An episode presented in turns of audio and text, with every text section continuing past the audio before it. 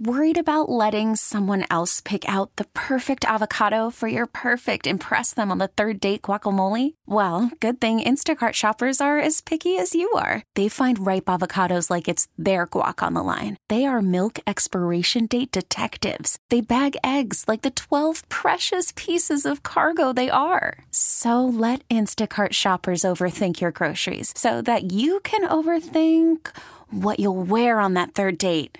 Download the Instacart app to get free delivery on your first three orders while supplies last. Minimum $10 per order, additional term supply. Hi, everybody, and welcome to this week's edition of Rick Wolf Sports Edge. I'm your host, Rick Wolf. Now, a few months ago, a new book was published entitled Last of the Redmen, a memoir of a St. John's walk on. And it was the absolutely true story of Bill Mataratona who grew up in Astoria, Queens in the 1980s, and quite frankly, he loved playing basketball. And basically, Bill, who was a, a sharpshooting guard and excellent ball handler, well, like so many other kids, he dreamed of someday playing for his high school varsity team. And maybe even day, who knows, playing in college. The problem was, as Bill went through high school at Archbishop Molloy, he found himself trying out each year in the hopes of making one of the truly elite high school basketball programs in the country. Now, back then, Molloy, of course, was coached by the legendary Jack Curran, and Molloy had terrific teams. And each year, Coach Curran would send all sorts of players on to major uh, college programs and some even to the NBA. But as talented, as dedicated as young Bill was, and although he made it past a couple of rounds of cuts each season, he didn't make the freshman basketball team, and he didn't make the sophomore year. Disappointed? Yes. Discouraged? No. Bill made up his mind that he was going to just improve his game and work that much harder and, and keep on trying out. But again and again, he fell short and was cut. And by the time he was a junior, he now began to realize there was little chance of his ever making the varsity. So he asked Coach Curran if he could serve as the team manager, and Curran agreed. So, in sum, Bill never actually made his high, high school team. He served under the legendary Coach Curran as the high school team manager.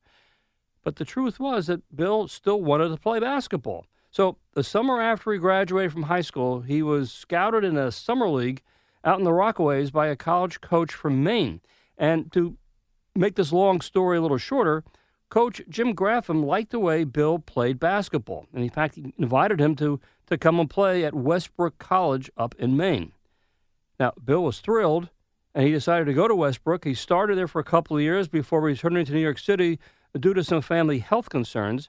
And when he came back to New York, he enrolled at St. John's, where he served as, once again, the team manager. But then St. John's went through a rash of injuries, and the St. John's coach, Coach Mahoney, said to Bill, Well, why don't you start to suit up for some of the games? And sure enough, the crowning moment was when Bill got into a game as an active player for St. John's. Now, of course, I'm giving you all just the uh, Cliff Notes version of, of Bill's book, which, by the way, you can still purchase uh, pretty much anywhere. You can go to Amazon and get Last of the Redmen or go to the website lastoftheredmen.com. In any event, the bottom line is this Bill was a youngster who didn't give up on his dreams in sports. Didn't make his high school team, but he kept playing and improving and working on his game. And then unexpectedly, a college coach did see him play, invites him to try out, and ultimately, Bill ends up on the St. John's varsity. But that's just the first phase of Bill's life. And again, I, I, I love the story so much, as you can tell, but I wanted to get to the second phase of Bill's career because after his playing days were over, he went on to become a coach himself one of the area's top high school basketball coaches at Half Hollow Hills West out in Islip. And I wanted to bring Bill on the show this morning because because of his unique background, I wanted to get a better sense of how he coached the game and how he communicated with his players and with the players' parents, how he views the game of basketball today, and most importantly, and we'll get into this later on, how he views sports as a sports parent himself. Hey, Bill, good morning. And thanks for coming back to the show. Thank you again, Rick. This is amazing. I appreciate it. Well, I'm telling you, it's an amazing book and uh, an amazing playing career. I hope I did justice uh, in my brief recap uh, of what you went through as a basketball player. Rick, you're one of my biggest fans. I can't tell you how great that was. You you absolutely nailed it. It was great. Um, I'm very proud of the book. It, it's really done. It's been overwhelming. The response has been overwhelming in four months. We've sold over a thousand copies, which is way beyond my wildest dreams. Um, and you and you hit all the lessons that the book is encompassed. Um, you know, I I was trying to you know capture my dream. You know, and every kid has a dream and and whether it be you know they want to go to a great school or they want to play basketball somewhere or they want to be a violinist it doesn't matter what it is um everybody has a dream when you're younger and my dream was to play college basketball and i was lucky enough to play for my um you know my biggest dream was to play at st john's and and that's what happened it, it really I'm, I'm so thrilled to hear that the response and not surprisingly has been so so positive because it is a feel good story. It is an absolutely true story. And, and you know, Bill, in this day and age where we get so jaded about uh, you know kids and uh, having dreams when they're growing up, and then suddenly you know sometimes the reality sinks in, and they say, "Well, I guess it's just not going to happen," or, or whatever it might be. But here again, if if it's important to you and it's something you really want to do, all you really want to be able to do as life as, as a, as a youngster in sports is to go out and basically try to fulfill your God given potential.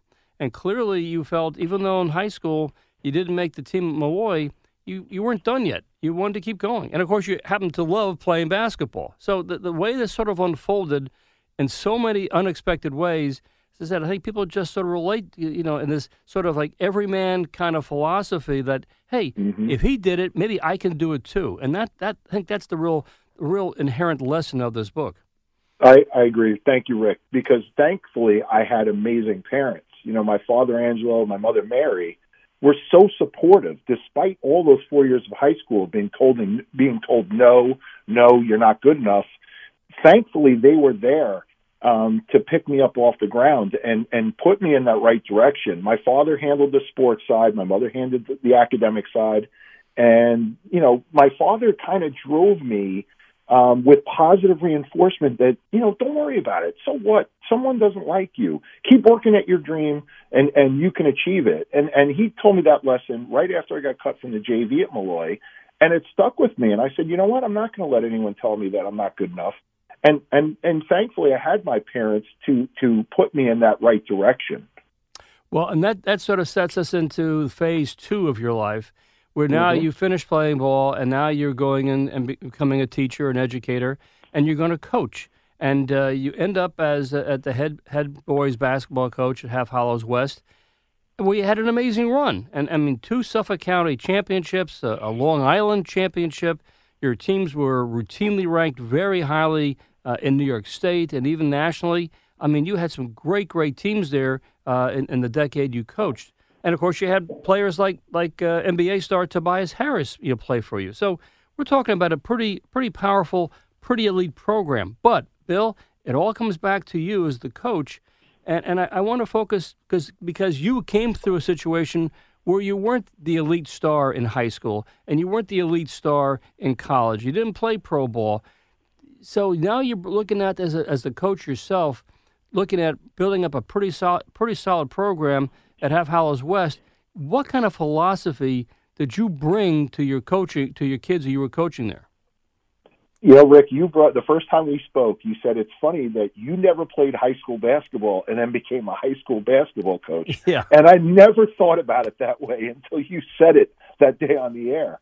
Um, I always knew that I wanted to get into teaching, and I was a big social studies fan. So I became a social studies teacher and uh, when I got the job in 1999 2000 school year, Half Hollow Hills West, um, the administration needed a social studies teacher and a basketball coach. So it kind of fit in pretty well. And when I got the head, after one year of JV, I got the head job in 2000. My philosophy was together.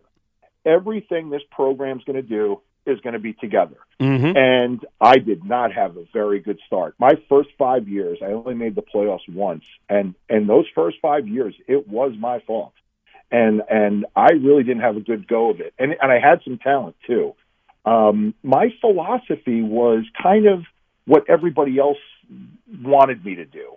And and I look back at the four major coaches in my life. My dad was my first coach. He was the one that taught me how to treat everyone the same, no matter if they were the best player or the worst player. It didn't matter. Everybody plays, whether it be Little League Baseball or CYO. I never forgot that. Um, Coach Curran, I saw him run a nationally ranked program. Um, Coach Curran gave me the inside look on how a high um, recruit like Kenny Anderson was being recruited, so I got an inside look on that. And then, of coach, of course, Coach Graffam up in Maine is the majority of what I did at, at Hills West came from Coach Graffam. He was the one that um, philosophically I, I paid attention to the most and followed the most. And then my last, the last person is Coach Mahoney, Brian Mahoney at St. John's, who, as a walk-on, treated me like a scholarship player and I never forgot that. And that was he, Coach Mahoney was most like my father in that respect, where they coached they they coached and treated everybody the same. And I never forgot that about Coach Mahoney. He's a, he's a great a great person. Um, well, Bill, very me, very much like my dad. Let me stop you there because we got to take a break. Uh, got to take uh, do some commercial messages and get an update. But when we mm-hmm. come back. I want to get into okay, you learned from these great coaches in your life, and now I want to know how you implemented their thoughts and strategies into your everyday coaching when you were working at Half Hollows West as their head boys basketball coach. Okay, stay with me. Back here on the Sports Edge this morning, I'm talking with uh, Bill Mataratona, the uh, former outstanding head basketball coach at Half Hollows West on Long Island, and we're talking. We just heard from Bill talking about his, you know, his coaching influences in his life as he came up through the ranks, and now as a head coach uh, for a decade at Half Hollow Hills West. Let's talk about this, Bill, because I am always intrigued to find out more about how coaches do these things.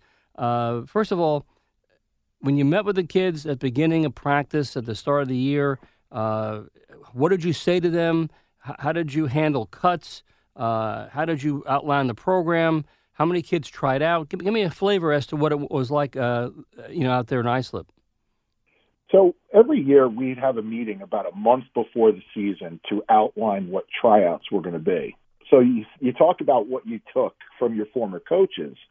So when I went up to Maine, Coach Graffam would make us run two miles the first day of practice to see if we were in shape. He was a military man. He believed in um, conditioning being a big part of basketball. And I had a, a two mile run on the track at Hills West every year, the first day um, at 2:30 p.m. The kids would run two miles, and if you did it in under 13 minutes, that meant you were in shape, and you didn't have to do the crazy running at the end of tryouts. So the conditioning at the end of tryouts.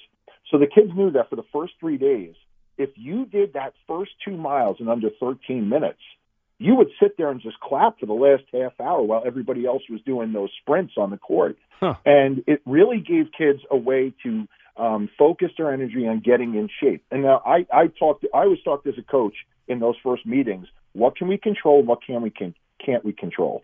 And what we can control is our conditioning. We can control our energy. We can control our effort, and that's what I'm looking for in tryouts. And and obviously you're looking for the talent, and you know who the talented kids are. They kind of stick out within the first ten minutes. But how are you going to fill up the rest of your team? Are you going to fill up your kid? Yeah, I don't. I didn't always pick the kids who were the best players. I picked the kids who were going to hustle the most. Um, those kids that I, I like a, a two or three sport athlete. Some of my best players that I've had were were soccer, basketball, lacrosse players, or um, football, basketball, baseball players. I always took kids that competed, and and in my first couple of years, I didn't really really didn't know what I was doing. So after my first five years, I called Coach Graffam and I had him come down to uh, my summer camp, and he kind of redid my philosophy with me. I, I was I was thinking offense first and defense 2nd mm-hmm. and and this whole thing with Coach Graffam, he said, Billy, you got to remember. We pressed, we played great defense, we helped each other, and that turns into easy opportunities.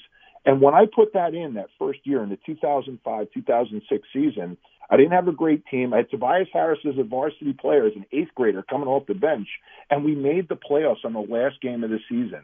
And we didn't miss the playoffs after that. I coached for another 12 years. We never missed the playoffs after that because I changed my philosophy from defense first into offense. So when I was choosing teams, to go back to your original question with tryouts, when I was choosing teams, I didn't always choose the best 12 or 13 basketball players. I chose kids that if they were going to be my scout team, they were going to be my, my last five players. I was going to treat them, first of all, just as good as I treated the, the starters, but I was going to have them as hard workers, kids that weren't maybe the best basketball players, but were going to come down and work and guard Tobias Harris in practice every day. Who was going to be that kid that was going to guard Tobias every single day in practice? That had to be a special kid. And we had a couple of guys like that. We had a kid named Aaron McCree. Um, we had a kid named David D. Maria, who was another kid who guarded. These were all multi-sport athletes that could guard him in practice and get him better as the season went along. Now, now, Bill, you had half Hollow Hills West High School, is a pretty good sized high school. I'm curious, how many kids would try out for the team on any in a given season? That's a good question. When we when we started, there wasn't a lot. We were the doormat of Suffolk County basketball in 2000 and 2001. Uh-huh. But now as we got better, more and more kids want to try out. So if we had a JV and a varsity team, you know, the most you're going to take is 30. You'll take maybe 15 and 15, or maybe you'll take some more in the JV and less in the varsity. Yeah. And we'd have 80 to 90 kids try out for basketball. So, so how did how did have, how did you do that? How did you handle you know close to 100 kids trying out? Yeah, we would have to have two gyms, and we'd have the ninth and tenth graders go into the small gym, and the eleventh and twelfth graders go into the big gym, and I'd have my JV coach switch with me. And I, as a varsity coach, I made all the decisions for the program.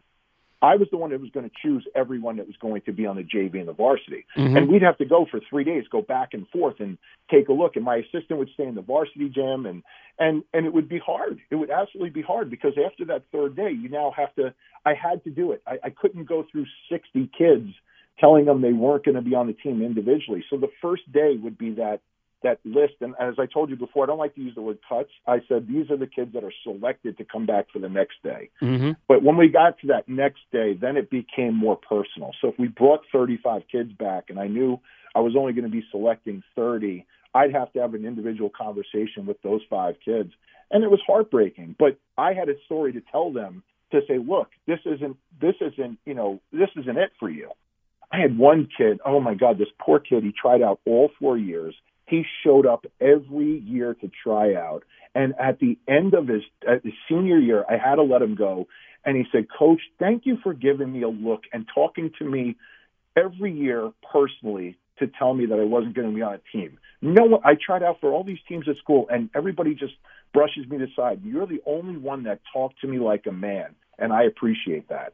And I couldn't believe it. What maturity out of a, ju- a ju- senior in high school um, for him to say that so you know it, it was it was a tough situation, but I had a story to tell them about my high school career, and that you know maybe you can go play in college somewhere. But we were at the point where we were getting so good and we had so much talent that I was probably letting go kids that could play at another high school, and it was almost like that Molloy situation all over again.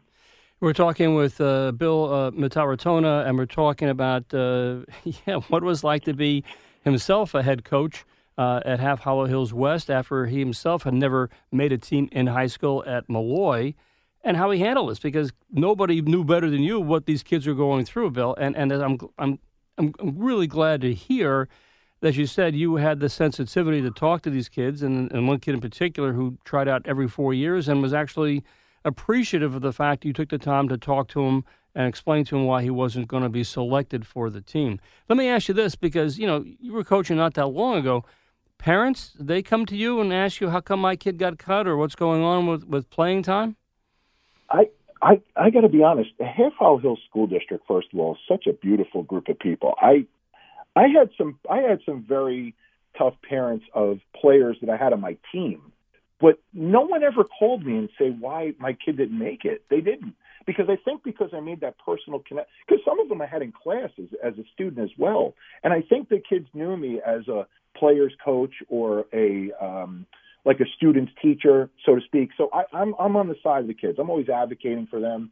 Um, each year, when the, ju- the, ju- the juniors are getting their recommendation letters, I always get like 30 kids asking me for for recommendations for colleges. Mm-hmm. I seem to be that that person that the kids can come to, and I like that role. And I think that always came down. That always translated to the gym. The kids knew that I was someone who was going to give them a fair shake. Now, did I have parents throughout the seasons come up to me and ask me how come my kid's not playing? Every year it happened. Um, every and, and I it always came down to playing time. Now, my whole speech each year was I will play the kids who merit the opportunity. So, in other words, it was a meritocracy. If you're going to help us win, if you're going to take on that role of guarding the other team's best player, who is our defensive stopper, and you can't shoot, we're going to find a role for you because we're going to find somewhere on that court to hide you offensively, but on defense, you're going to do everything for us. I had a kid named uh, John Rogener who ended up playing lacrosse at Siena um, back in 2007 and 2006 he was Tobias Harris's protector on the court when Tobias was an eighth grader and freshman, and no one bothered Tobias on the court because John was on the court protecting him. um, it really, and, and he was five foot nine, five foot ten, but he was the toughest kid on the team, and he would score two points a game. But he, we found a role for him to guard the other team's best player. And John Rogener is a is a foot smaller than Tobias today. it doesn't matter. It does. It really doesn't matter. Um, we had tons of kids who we, we created roles for. And that's the other reason. I think um, if you create roles as a coach on the team, everybody feels like they're a part of it. So if they're the scout team, those five or six guys that practice against the starters, on Saturday mornings, if we had a good week, I'd buy them bacon, egg, and cheese sandwiches. I was like, what do you guys want? And the other starters were like, well, what do we get? We won the games. I'm like, you get nothing. You get in the paper. These kids get, they get nothing. They get no paper and they're going to get food because they toughed it out all week and made us better in practice. And those guys, I, I, to this day, I love those guys more because that was me. you know, that was. I, I, I, was, was going to say this is like you're echoing your own, you know, the way you grew up and the way you approached the game in all those years when you weren't getting much playing time. So yeah, I mean, this is this is a kind of, as you said, the kids come to you because they know that you're a, a, a player's coach, that you give them a fair shake and, and that's all the kids want. They can they can sense very quickly whether a coach is actually just not going to pay attention or just going to play a handful of favorites. Everybody else gets sits on the bench. No, the good coaches know they have to connect with all the players on their team, no matter if they're the star or the last guy on the bench. And, and I think that's that's exactly what you're telling me. Absolutely, and I, and the kids that have played for me have always stayed in touch with me throughout the years. One of uh, one of my former players um, who's now going to become a doctor. I mean, this is he's like, I thought, you know, I didn't know, you know, your program was going to prepare me for being a doctor, but I, it is. I mean, these are things that I love to hear. And this is a kid that didn't play a lot. Um, the, uh, there's so many stories, but anyway, over the years, the parents, you know, some parents knew that um, I was out there and, and doing the right thing for the kids and they left me alone. And and for the most part, I've always, you know, it's been good in Half Hollow Hills. I've had a great support staff. You know, the athletic directors, you know, Joe Panaccio and Deb Ferry now, they've always been on your side and always, you know, protecting you or, or supporting you. I had a great coaching staff that I still work with to this day at Hills West, a guy named Tom Migliosi that not a lot of people know about, but he's one of the best baseball coaches in the state of New York. And he's a guy that I, he does the scoreboard for all our basketball games, and he would sit there and after the day after the game, he would like, "I like what you did there. Why did you do this?" And we had our own little coaching, um, you know, office after school that we got together and we would exchange ideas. And um, you know, Kyle Madden, who was a football coach there for so many years, he just won the Rutgers Cup. We had championship coaches at Hills West that we had this little this bond after school where we would talk and exchange ideas, and I think that was a big thing to help me as a young coach that I could bounce ideas off these people um, in like this little coaching exchange. I loved it. I still well, to this day love it. Clearly, coaching is always it's always a work in progress. And as you said, Bill, you, you, the best coaches learn by paying attention to the people around them, their peers, the other coaches who've gone through this as well. And that's the mark of, of a superior coach and teacher. All right, let me, let me take a timeout. Uh, when I return, I'll continue my conversation with Bill Mataratona. We're talking about, of course, he's the last of the Redmen. Uh, remarkable story. Now we're going to go to phase three in his sports career when he when he decides to retire as a coach, so he can focus on basically working with his own kids who are growing up in sports as well. Stay with me. Hey, don't forget that uh, Ed Randall is talking baseball, and of course he'll be here, and of course that follows the Sports Edge. Ed will be here at nine o'clock this morning. And as always, I invite you to check out my website and my blog at AskCoachWolf.com. And you can also follow me on Twitter at hashtag AskCoachWolf. A quick reminder uh, Secrets of Sports Psychology Revealed. It's now available for sale as an audiobook on Audible. Uh, in fact, I narrate the book, and that was a lot of fun to go back and uh, uh, retrace my thoughts and observations about working with kids in sports psychology. Again, Secrets of Sports Psychology Revealed as an audiobook, and of course, you can buy the print version on Amazon as well. Right now, we're talking with Coach uh, Bill Mataratona, uh, and we're talking about his life in sports and as he's matured from a high school and college ball player, basketball player, to being now a, a, a high school coach for several years at Half Hollow Hills West out in Long Island. And now he stepped down from that. And you stepped down, Bill, how long ago? About was it 2000? Two years ago. Two years ago. Yeah, so two years ago. And you yeah. did it because you felt the time had come with with your three young young kids getting involved in sports, and I can certainly relate to that myself, going through the same process when I was coaching. Uh, you said, okay, now the time has come for me to really focus on on my children who are involved in sports and to be an active sports parent.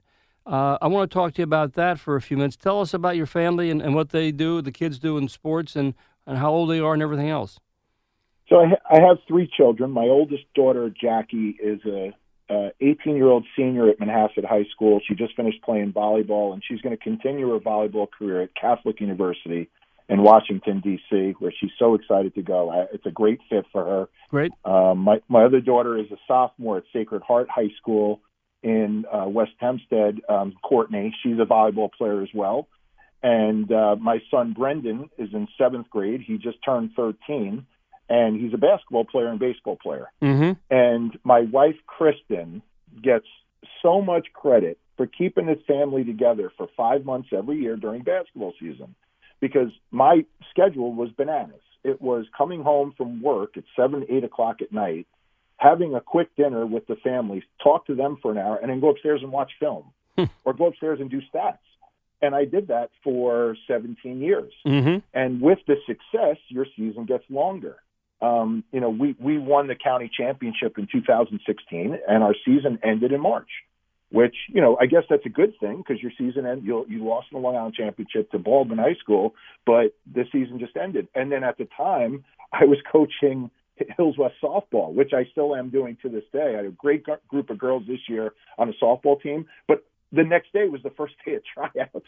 So I'm walking off the basketball court and I'm walking onto the softball field the next day. And our athletic director, Deb Ferry, says to me, Bill, take a day off. What are you doing? I said, no, the girls, I, I feel bad. She's like, oh my goodness, what do you, you know? So anyway, my, my wife gets a lot of credit for keeping the family together, driving them to carpools, you know, and I, and one, there was one year where I was coaching three CYO basketball teams and my varsity team in one winter, and that was the winter of 14, 2014, 2015. And and I was never home. And I, my daughters were starting to get into the high school volleyball scene, and their travel season is during the winter.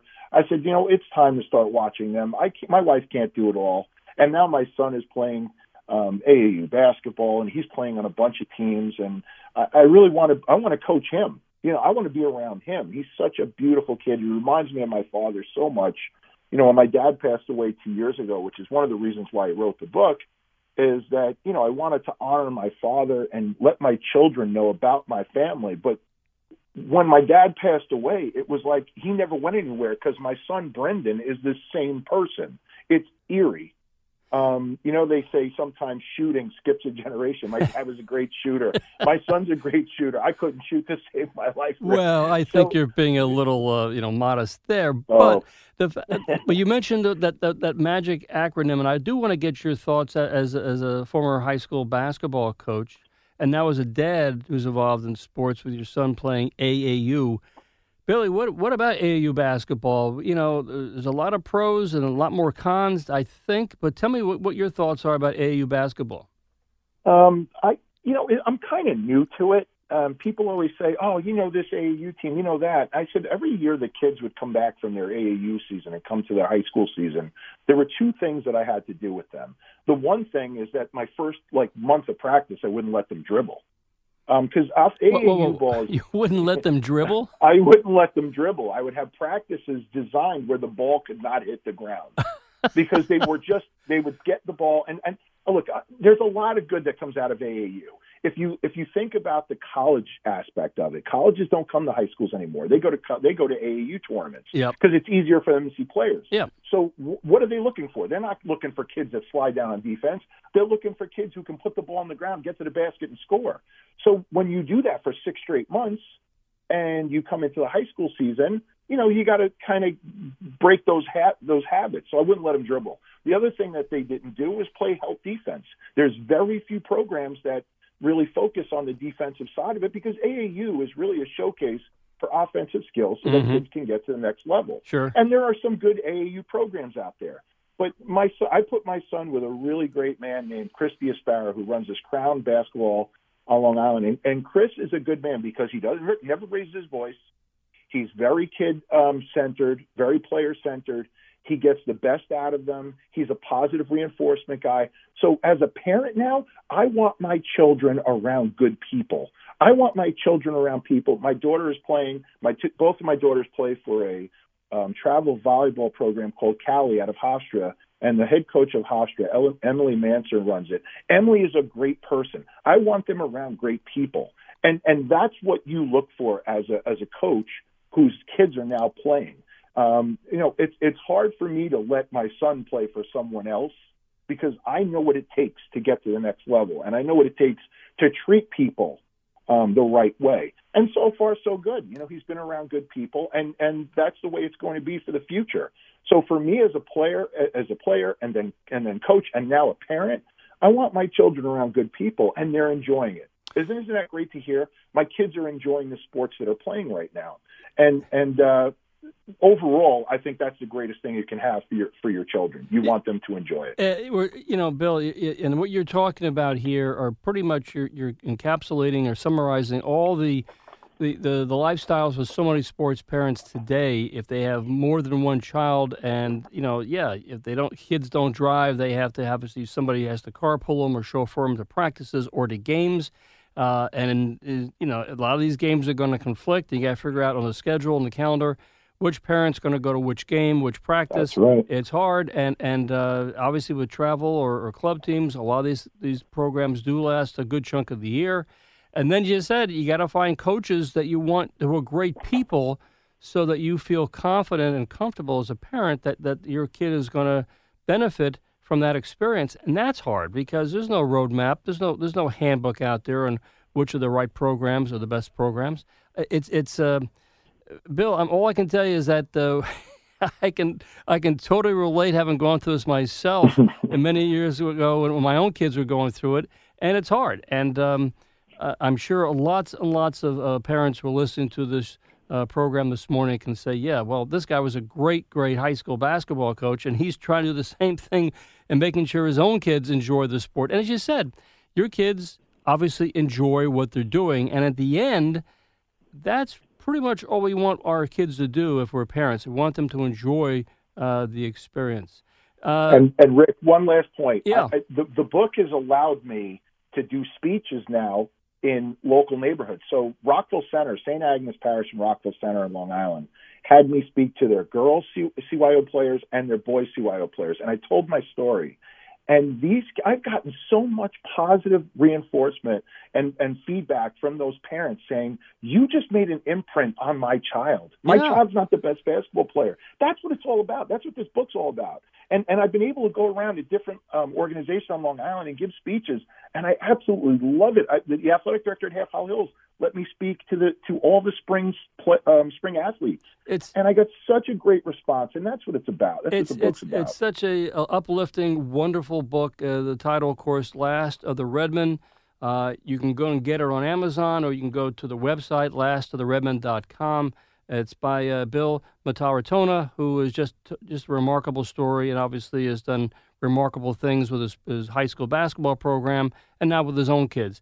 Billy, uh, my thanks again, and I sure hope people go out and, and uh, ask you to come speak to their towns and communities so they can hear it from the horse's mouth because it's a great story. Thank you, Rick. You've been my biggest fan. I love it. Thanks so much. Thanks, Bill. Uh, we'll talk to you again real soon. Thank you. You bet. That again is Bill Mataratona. A terrific story, all true. It's just an inspirational story for kids and sports parents today. All right, let me take a quick timeout. I'll be back with more. Stay with me. Well, as you can tell, I just uh, really much uh, enjoy talking with Bill. Bill uh, Mataratona. I mean, he's just a, a wonderful guy. Obviously, he spent his entire life on sports and it was clear his inspirational story. I mean, back in the day, there was Rudy, the, the, the, football player at Notre Dame. There's something of that in that, but at least Rudy was on the team at Notre Dame and fought to get a, some playing time. This story is more modern day. It's uplifting, and it just shows you that, uh, yeah, if you work hard and keep your nose to the grindstone and don't let your dr- dreams, you know, fade away, sometimes really good things can happen. Now, obviously, Billy, uh, what, what a remarkable story of staying being persistent in his dreams. And now, of course, a great career as a high school basketball coach at Half Hollow Hills West, and now he's a sports parent himself, seemingly doing all the right things to make sure his kids enjoy their experience in playing sports. Just a, a wonderful stuff. Last of the Redmen. Okay, that's going to do it for me in this edition of the Sports Edge. Uh, my thanks this morning to Tom Lugauer. Please stick around for Ed Randall. He is up next. I'll see you next Sunday right here on the Sports Edge.